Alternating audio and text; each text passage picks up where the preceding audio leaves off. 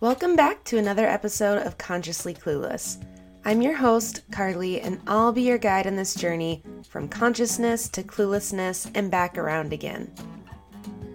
Thanks for joining me for another Sunday solo episode. Whether it's Sunday night and you're gearing up for the week, Monday morning and you're on your way to work, or whatever day this podcast has found you, I'm really glad you're here. This podcast is sponsored by BetterHelp. Is there something interfering with your happiness or is it preventing you from achieving your goals? By now, you all know that therapy is an important part of my self care. It has truly been a game changer in every aspect of my life. BetterHelp is the largest online counseling platform worldwide. They are changing the way people get help with facing life's challenges by providing convenient, discreet, and affordable access to a licensed therapist. BetterHelp makes professional counseling available anytime, anywhere through a computer, tablet, or smartphone. You can start communicating within 48 hours. It's not a crisis line, it's not self help, it is professional counseling done securely online. And I have a special offer for you. Visit betterhelp.com slash Carly and join the over million people taking charge of their mental health with the help of an experienced professional. By using this code, you get 10% off your first month. That's betterhelp.com slash Carly. Take care of yourself today. Thanks again to BetterHelp for sponsoring this podcast. So today, I want to talk a little bit more about my meditation and mindfulness teacher certification training that I did through School of Positive Transformation. I think I mentioned this before months and months ago now. Who knows what is time? It is 2021. Nothing makes sense, but I did a teacher training to become a certified meditation and mindfulness coach. And I wanted to share three kind of top things that I learned doing that training, that course, that work, I learned a ton, obviously. It was really a really great course. It would be if you had the time and the money, it would be cool to do even if you were just wanting to grow in your own understanding of meditation and mindfulness or if you wanted to be a coach. Either way, it's a really good program. But I wanted to talk about top three things. So I made a list, shocking, because I wanted to really think about this because I've announced that I was done with my training and I kind of added it to my website, but it didn't really take a ton of time to think critically about like what are the top things I've learned doing this training and that I want to share with people. So, here we go. Number one is something I've talked about before, but it was really, really, really underlined, highlighted, bold text, whatever you want to say in this training. And that is you don't have to be the perfect meditator to share or to teach. So you don't have to be the perfect meditator to share or to teach. What do I mean?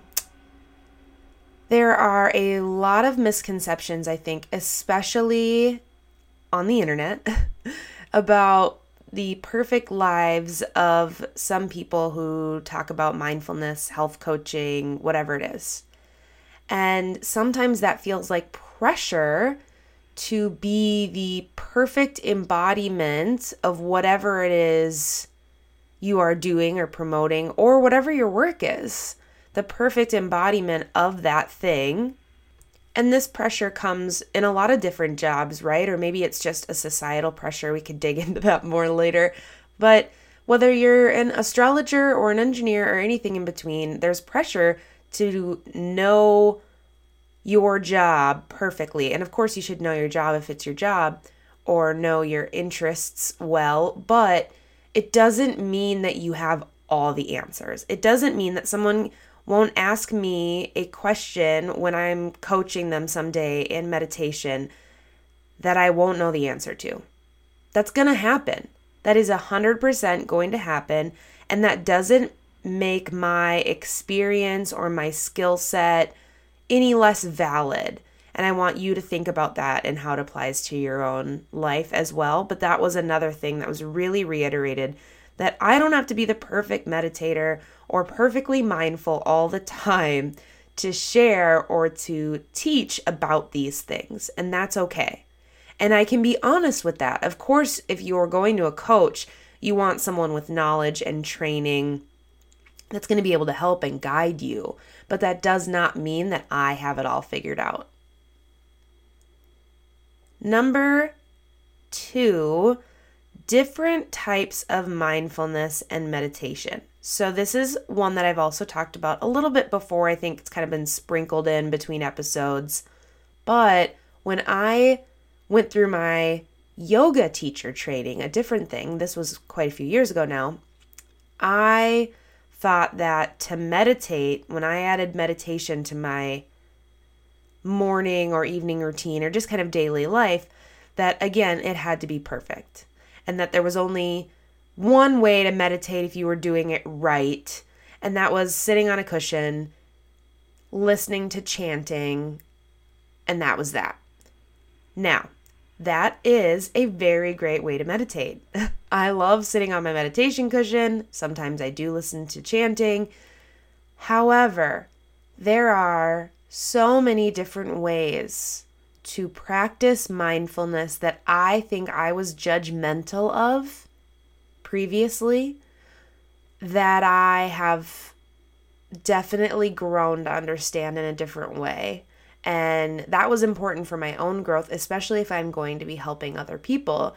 Just seeing different ways we can be mindful brushing our teeth or standing in the shower or doing, you know, mundane activities or the ways you can employ mindfulness before you are going to give a presentation or before you're going to a stressful family meeting or whatever it is, the times in which you can meditate or be mindful, the ways in which you can meditate or be mindful, all of those are so, so, so grand. There are so many options, and that's really important because not all of them fit for everybody.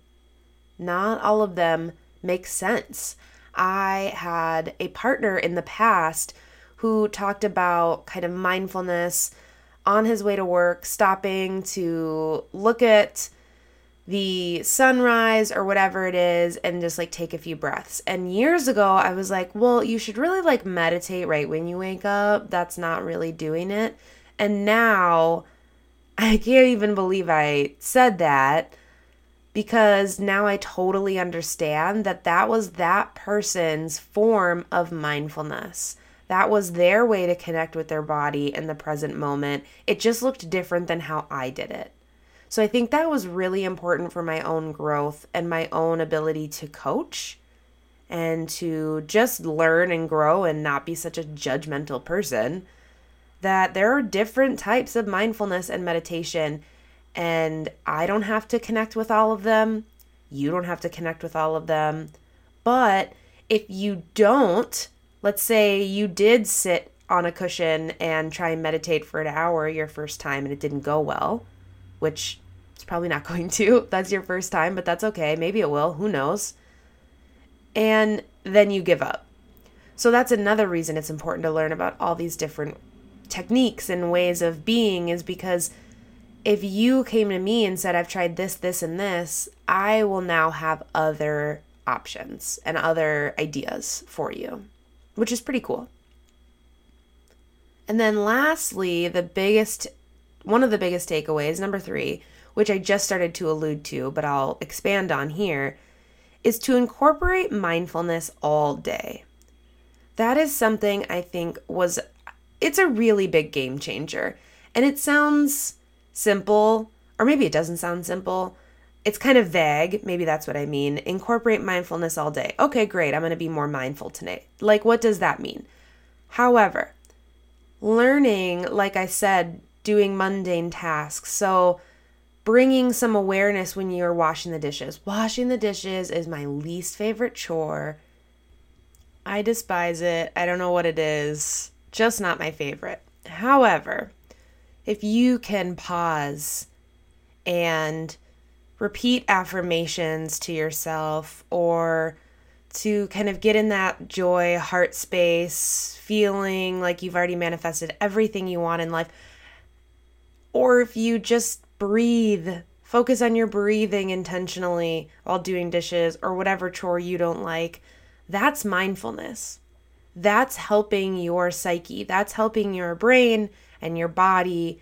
And if that can be incorporated throughout the day, you are doing mindfulness more and more and more until you just become a more mindful person. And that's really critical because, again, years ago, I thought of it as this task to check off, check the box in the morning off my to do list, and then not think about it again throughout the day. But this training made me really think about how I am incorporating being mindful, taking care of myself, and being mindful of like my place in the world and my sense of belonging, all those things feel like they kind of come up naturally in your brain when you start to become more mindful. It just happens. I don't know how to explain it, but you just start to think about these things a little more critically. And I think this training really helped that, that it is something we should be doing all day and it's not going to be perfect. It's going to look different for everybody. I don't have to have every single answer to be able to teach and to talk about it, but we can all learn from each other. And that is, I think, a really great thing to kind of end on, right? Is that no matter what training you've had, you might have a technique or a way of being mindful or of meditating that I have never heard of or learned and I can learn from. So there are just like so many places to incorporate mindfulness, learn about mindfulness, learn traditional techniques of meditation. That's important too. Either way, there are so many different avenues, and this training was really, really great. Again, I think that is one of the greatest things that this training taught me, which has happened to me before the same thing happened with my yoga teacher training, but I went in there thinking like all I'm doing here is getting my certification so I can coach and teach and be great. And then it always ends up being this like deeper inner exploration because these things make you think, so it's kind of hard to avoid. And that is exactly what this training did. And it made me really excited, genuinely, to facilitate and help other people find their kind of entrance into meditation and mindfulness because you kind of need an entry point. It seems intimidating, but it's totally something that's attainable to you. And of course, it's my podcast, so shameless self promotion here. I am now certified. And so if you need any sort of guidance or assistance with like learning how to meditate, learning what mindfulness is, wanting to incorporate that, we can go from the route of one on one meditation coach style where we really focus on that, or we can work together with me more as a coach in general, and that can be one thing that you want to work on. So I'm always here. That's the stuff I love doing.